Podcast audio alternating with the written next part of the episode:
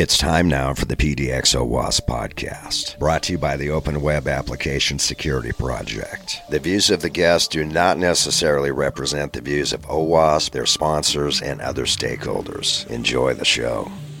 Today we're going to be talking about OWASP Threat Dragon, and our guests are Mike Goodwin, the founder, and John Gadsden, a major contributor to the project. Threat Dragon is a popular free tool used for threat modeling, including diagramming, threat identification, mitigation, and report generation. Mike is a VP of Product Security and Architecture and Technical Fellow at Sage Software, an FTSE 100 company providing accounting, payroll, and HR software to businesses in 23 countries worldwide. John is a software engineer with ForgeRock in Bristol, a company that provides identity and access management services. Check out their full bios on this podcast post. Mike and John, we really appreciate you coming out and spending some time with us today. Oh, it's a great pleasure, John. It's it's really good to be given the opportunity to speak about Threat Dragon. Yeah, me too. Love talking about Threat Dragon. I'm extremely excited about today's podcast because you both created one of my favorite OWASP open source tool, Threat Dragon, and it's so useful at so many levels, which of course we'll be talking about here soon. But before we begin, tell us about yourselves. How did you both end up on the road to security? Oh, right. That's stretching quite far back for me. So I never set out to be in security. I I've been an embedded software engineer for I think it's 35 years now, which is a very long time. And for the first 25 years of that, I must say I never considered security, product security. It was just embedded products I was working on, which I, I guess you'd call Internet of Things nowadays. We had trust anchors and secure bootloaders and crypto subsystems. But if anybody said, oh, and how's somebody going to hack into your product? I'd have just gone, yeah, we, we, we can keep our private keys secure. That all changed about 10 years ago or so when Cisco came along and bought the company that I was working for at the time. And they really liked the product, but they sort of looked slightly sideways at us and said, well, what about the product security? And that was really, it caught my interest because there they were. They were saying, okay, we will train you up in product security. They had a, still have a, a big in house training system. Went through all that. I ate all the lessons that they were sending me. I became one of their security advocates. So they had a security advocate program in in within the company. I went around dev teams talking about secure life cycles. Then they put me through the ISC squared CSSLP, which is certified, oh, get this right, certified secure software lifecycle professional program. Uh, and slowly but surely, I, I became a security engineer just really by showing interest when the opportunity came along and, and enjoying it. So, so that's where I am now that process is not unusual, especially more old timers, right? Coming in, there wasn't really a, even an academic approach to it, unless you want to just consider something like crypto. It was usually on the job where there was a need for it. Indeed. And when I started out, sort of really software security was more to do with corporate network security. And it still is. I mean, that's huge, of course. But now it's the product security and breaking into, you know, web applications didn't even exist, oh, 30 years ago. Mike, what about you? So it's a similar kind of story in many ways. I, mean, I, I had a very brief couple of careers as a, an academic and then as a nuclear engineer before I got into software. I don't talk a about nuclear engineer. Yeah, no, I don't talk about those. Is that working? Are you using any of those methods now? Uh, not not often. so I, I mean, I, I, settled into software though about 20 years ago, and I, I can work for a long time as a developer and then as a, a technical architect.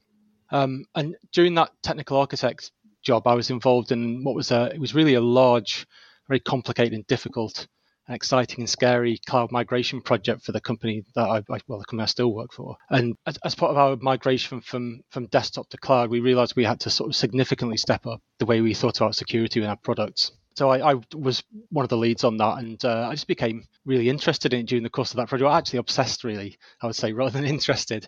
Mm-hmm. Um, and after the project had finished, I, it was I was kind of looking around for some other opportunities. What, what was I going to do next that was going to offer the same kind of challenge as that project? And just coincidentally, a, a role came up in the again in the company I still work for to help build an AppSec capability in the company. Now I, I was thinking, well, I mean, Sage is uh, it's a very large company. It's the UK's largest software company and a FTSE 100 company. And I thought, well, it's not often you get an opportunity to, to significantly impact the SDLC of, uh, of a major software company. So I just sort of jumped into it, and that's about six years ago, and never looked back. All right, some great ways for uh, people to get into the uh, business. And before we talk about Threat Dragon, we have a lot of new folks to security in our chapter. What is threat modeling and why should people do it? Threat modeling is a, it's basically a structured approach that helps people who are building applications to think about and find ways that their application might be attacked and then to design ways that will block or mitigate those attacks. So there's many, many different methodologies around, but if I was to summarize it, they, they all more or less break down roughly into three stages, I would say. So firstly, you decompose the application into its component parts, usually using some kind of diagram. And then when you've done that, you start asking questions about the decomposed application to try and guess how someone might attack it. So you try and get yourself into the mind of, a, of an attacker and ask questions about different parts and the kind of possible attacks that you find they're, they're the threats. And then once you've done the threats, you start thinking about ways you might change the design of your application or the coding of your application to either block or avoid or minimize the threats. And that's what's the the mitigation. That's really what the what the aim of the game is to find mitigations. The reasons I, I like it and why people should do it is I mean this, this, I'll give you three. So one is it's it's a really great mechanism or, or activity for building defense in depth. So so defense in depth is it's a, a very strong kind of paradigm in security today, and I think everyone intuitively understands what it is and why it's a good thing. But it's quite often difficult to think how you're going to really do it in practice. And threat modeling is probably, I think, the, the best way that I found in order uh, to help design um, defense in depth into your applications. That's the that's the first reason. The second one is I, I, think it forces you to think quite hard about security in a way that, that some security tools, the, maybe the more automated tools like SAST tools and scanners and things like that, don't necessarily make you think very hard. They kind of produce a report, you fix the things that it says, and you're done.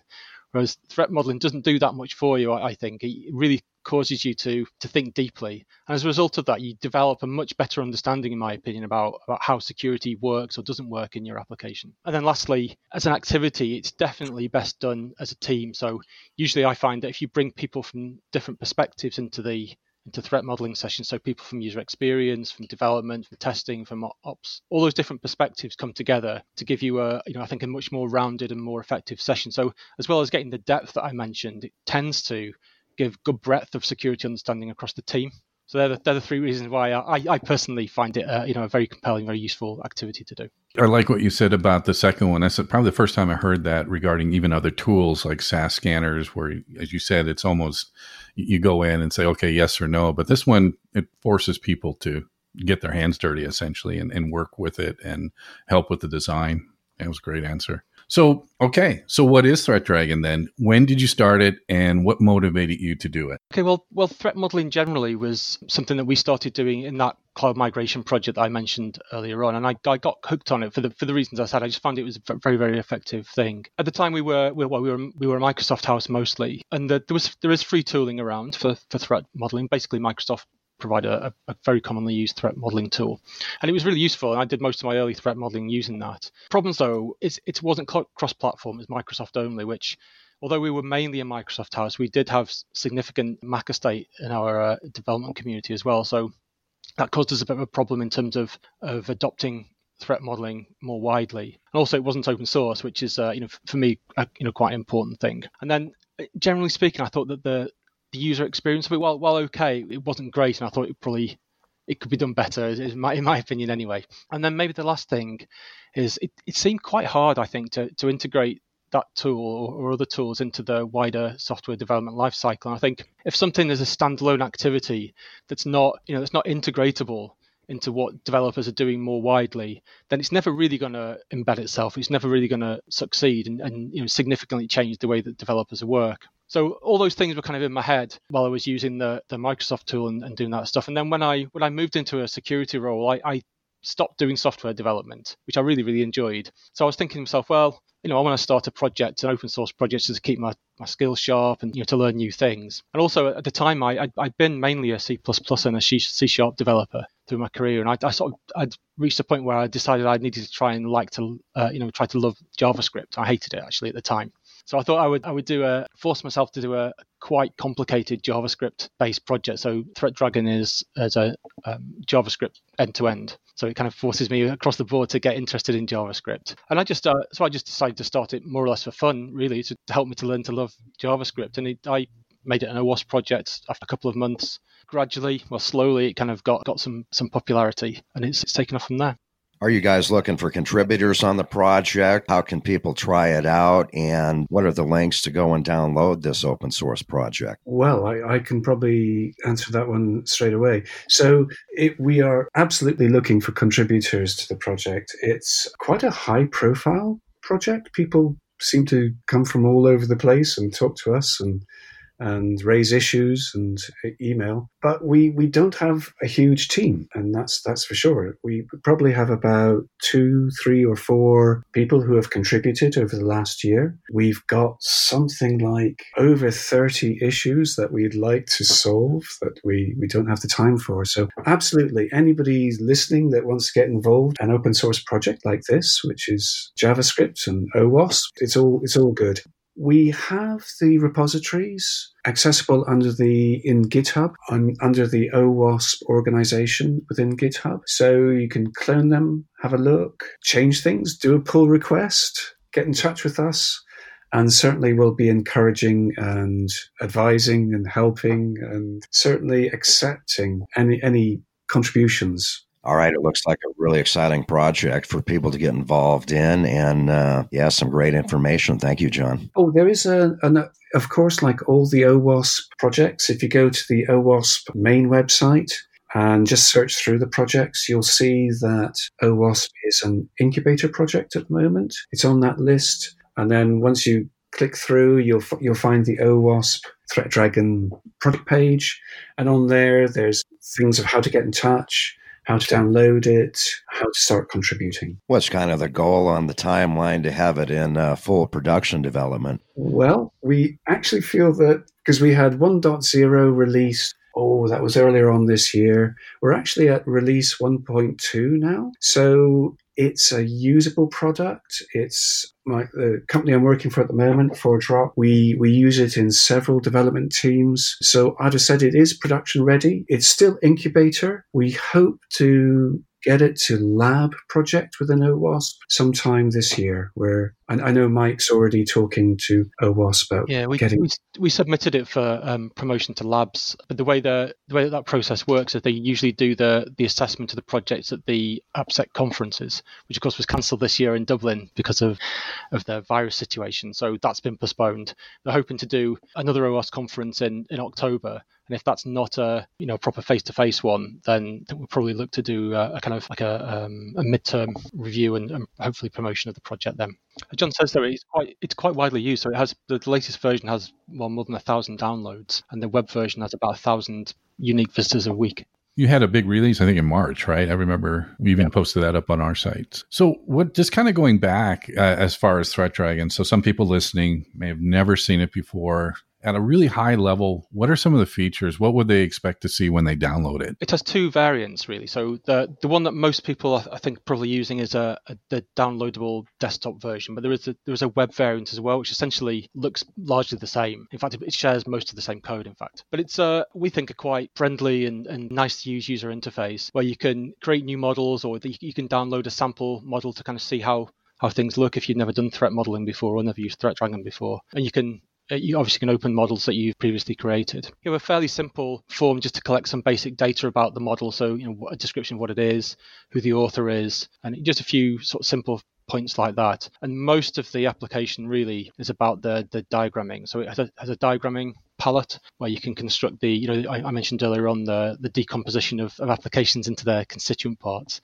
There's a part of the tool that allows you to do that. And then there's a, within the model, there's a way then you can capture some of the threats and the mitigations that you identify during your threat modeling and record them in the model. So then you can you can transfer those into your issue tracking system or into user stories for you know however you're doing your development. Work on them uh, and eventually close them in the model. It has a, a, simple reporting feature as well, where you can get a you know a big kind of document of describing what's what threats are open, what threats are closed, and so forth as well. This project has this great diagramming visual there, but can be exported into this small text-based JSON file which then you can store like in a database. People even wanted to audit their threat models, for example. Maybe they're looking for gaps like missing labels or why are you using HTTP versus HTTPS? And even maybe future people thinking that, hey, we have a whole bunch of threat models here. Maybe we can even provide some predictive models from that using AI or machine learning. Have people ever talked to you about these types of use cases as well, extensions to ThreatDragon? Ah, so that's a really good point. So the actual extensions of Threat Dragon is an interesting one that it's only starting to be discussed. So at the moment, we had last month a company come to us and provide us with a script to handle the JSON files so that it plugged into Jira, Atlassian's Jira system. So that's, I think, the start of things to come. We we really want it to be built into uh, continuous integration, continuous deployment pipeline. That's again on one of the things that will come in the future. And and you're absolutely right. Once you get build up the threat models within a system, you know, the many multiple threat models, then you start getting into this is good data that can be used for other purposes or, or uh, further purposes. But yeah, I mean, and thinking maybe on the other end of the scale, it's it's really useful that the Threat Dragon threat model is stored as a JSON file. You go, oh, well, you know, of course it is. But it does mean that it's text based. This is really useful from my perspective because when I work in a development team, we're often doing incremental threat modeling. We have small threat models, but many of them, they're associated often with a particular feature. So what we do is we have the, the JSON files alongside the source code that they describe. And that's really, really useful for us. We can track that threat model as we would source code. We can see the differences when we revisit that threat model. We, we find that's a really useful feature of Threat Dragon. It was one of the reasons why it's been adopted throughout ForgeRock. And also, Mike, you, you touched on it, the the ability to create a report from ThreatDragon as, as a PDF or maybe a printed out report, that's also really useful for us because when we start releasing our products, we, we you know we have a fairly frequent release cadence. We, we, we need that hard copy of I mean, notionally hard copy, a PDF format of the threat report that we attach to our threat documentation or our security documentation that we attach as part of our release process. So it's it's often the simple things like it's JSON, it's text based, it gives us a PDF that are are really useful to companies as well as on the other end of the scale, the threat models themselves are really good data. It was the, the report was the most before it was implemented. It was the most requested feature. Mm-hmm. I can imagine. Yeah, absolutely. It, it is fundamental to us with our, our release documentation, those reports are always attached. Yeah. I was talking to someone yesterday about that, and I said that, uh, especially if you start putting maybe even auditing into there, where there might be pieces like labeling of a, a you know flow or something, but create these intentionally vulnerable threat models, IVTMs, I call them now, where it can go in and audit and say, hey, uh, are you sure you want to do this, or you're missing this piece? And that adds it adds a quality to it, in addition to, as you were saying, evidence that you do indeed have a threat model and here it is, and here's the quality of that threat model. Sure. Potentially vulnerable threat models. I never thought of that. and earlier, you guys mentioned the short term plans for Threat Dragon. What are kind of the long term goals of the project? Well, there's quite a few. So I would say medium term. I mean, the, the diagramming feature I think looks nice in, in Threat. I was always quite pleased the way it looks, but it's it's actually proved the library we use for doing the diagramming is proved quite hard for us to maintain the tools, especially if, if the library that we use has a major version change, we find it's quite breaking in terms of uh, of what we uh, you know how we how we update ThreatDragon to use it. we also hit on a, a, few limitations, particularly an undo feature, which again is maybe the second most requested feature, of the ability to undo, and that's proved quite difficult to actually implement. So we're thinking of switching to a new library. So Draw.io is the one we're, we're looking at. Problem with, or not problem, the, the difficulty of that is that the diagramming library, as well as doing the diagram, it's also responsible for the model serialization, so the, the JSON files that we like. So we're going to have to work quite hard to make sure that you know, whatever we do with the new library stays backward compatible with people's models they've created already.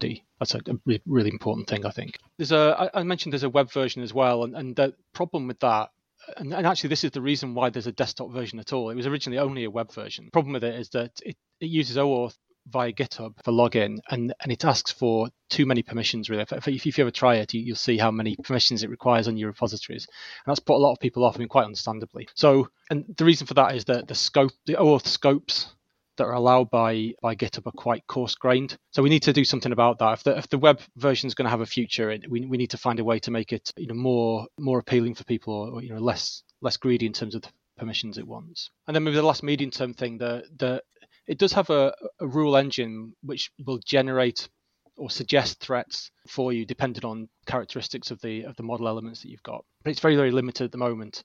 I, I, I would describe it really as a, as a stub or a, or a placeholder. Now the the intention is to is to extend that and, and to make it something that that users can extend themselves. But I want to be I want to be quite careful about it. So you know I mentioned that I like threat modeling because it makes you think. I don't want to turn Threat Dragon into a tool which tries to do too much. So it does, you know, you know, one way you just press a button, it generates your threat, your uh, threats, and you don't have to do anything. That for, for, me, it's a bit counterproductive to do that. So we need to find a balance between helping people and automating the routine tasks, but making sure they have that people have space to to do that hard thinking, which is you know really one of the fundamental benefits of it. So I would say the medium term goals. Longer term, I think the the main thing for me is the the pipeline integration. That was one of the original goals for the tool, and things like the the use of JSON were one of the reasons were, were kind of chosen with that in mind but it's not i would say it's not really been followed through on yet. We've kind of still been in a phase of getting the tool stable and, and, and, usable and so on. So longer term i think that is the thing which will make it you know really succeed and really sing when when teams can integrate it smoothly into the pipeline using either cli tools or, or apis or webhooks that type of thing. So I really, I really feel quite passionately about uh, about the abilities to get onto that that kind of pipeline integration stuff. I think I think it's going to be critical in terms of differentiating it from other products that you can. Well, you've gotten me excited about it, Mike, and I look real forward to uh, trying it out over the weekend. And yeah, your heart's in it, and it's going to be a great product. And can't wait to try it out myself. Well, you're very welcome. And uh, if you want to contribute, then you'll be very welcome to do that as well. Yeah, absolutely. I'll uh, play around with the code for sure. I've got your GitHub account up and found it, and it's a very interesting project.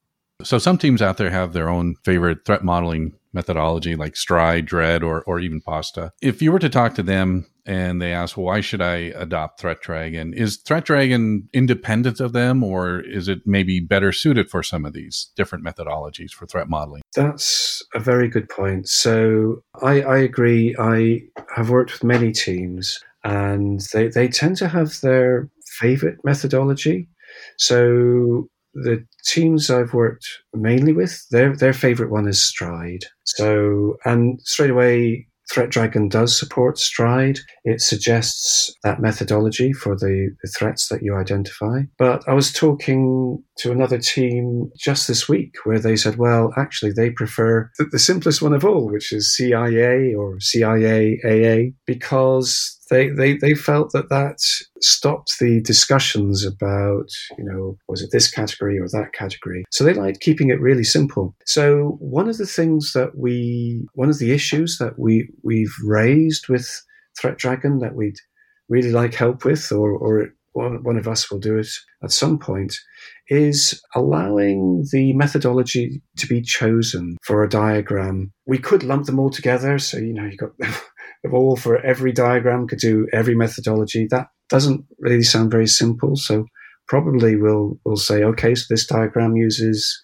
Dread, this diagram uses Stride. LINDDUN is really we, we get a lot of uh, questions about that if if we're able to support that. So in principle, so long as the methodology is based around a data flow diagram, because Threat Dragon fundamentally is based around data flow diagram, then then it shouldn't be too hard a job to have diagrams that understand stride, diagrams that suggest CIAA or, or LINDDUN. Pasta and Dread, they're, they're, they're always slightly more difficult for Threat Dragon, I think. Uh, I could be wrong, Mike, but you know, correct me if I'm wrong, because they're more of a quantifiable methodology. You know, you, you, you, you score things and then you have this calculation at the end according to the gives you the risk. And that's really not doesn't fit well with Threat Dragon's philosophy of, you know, here's a diagram, do the data flow diagram, we'll suggest some threats, talk about the threats, and then you're done. I agree, John. I don't think it, it, it it's intended to be a simple tool. So I, I, think those those methodologies, Pasta and Dread, are while, while powerful, I think relatively complex. And as you say, that's not really the philosophy of the tool, at least not at the moment.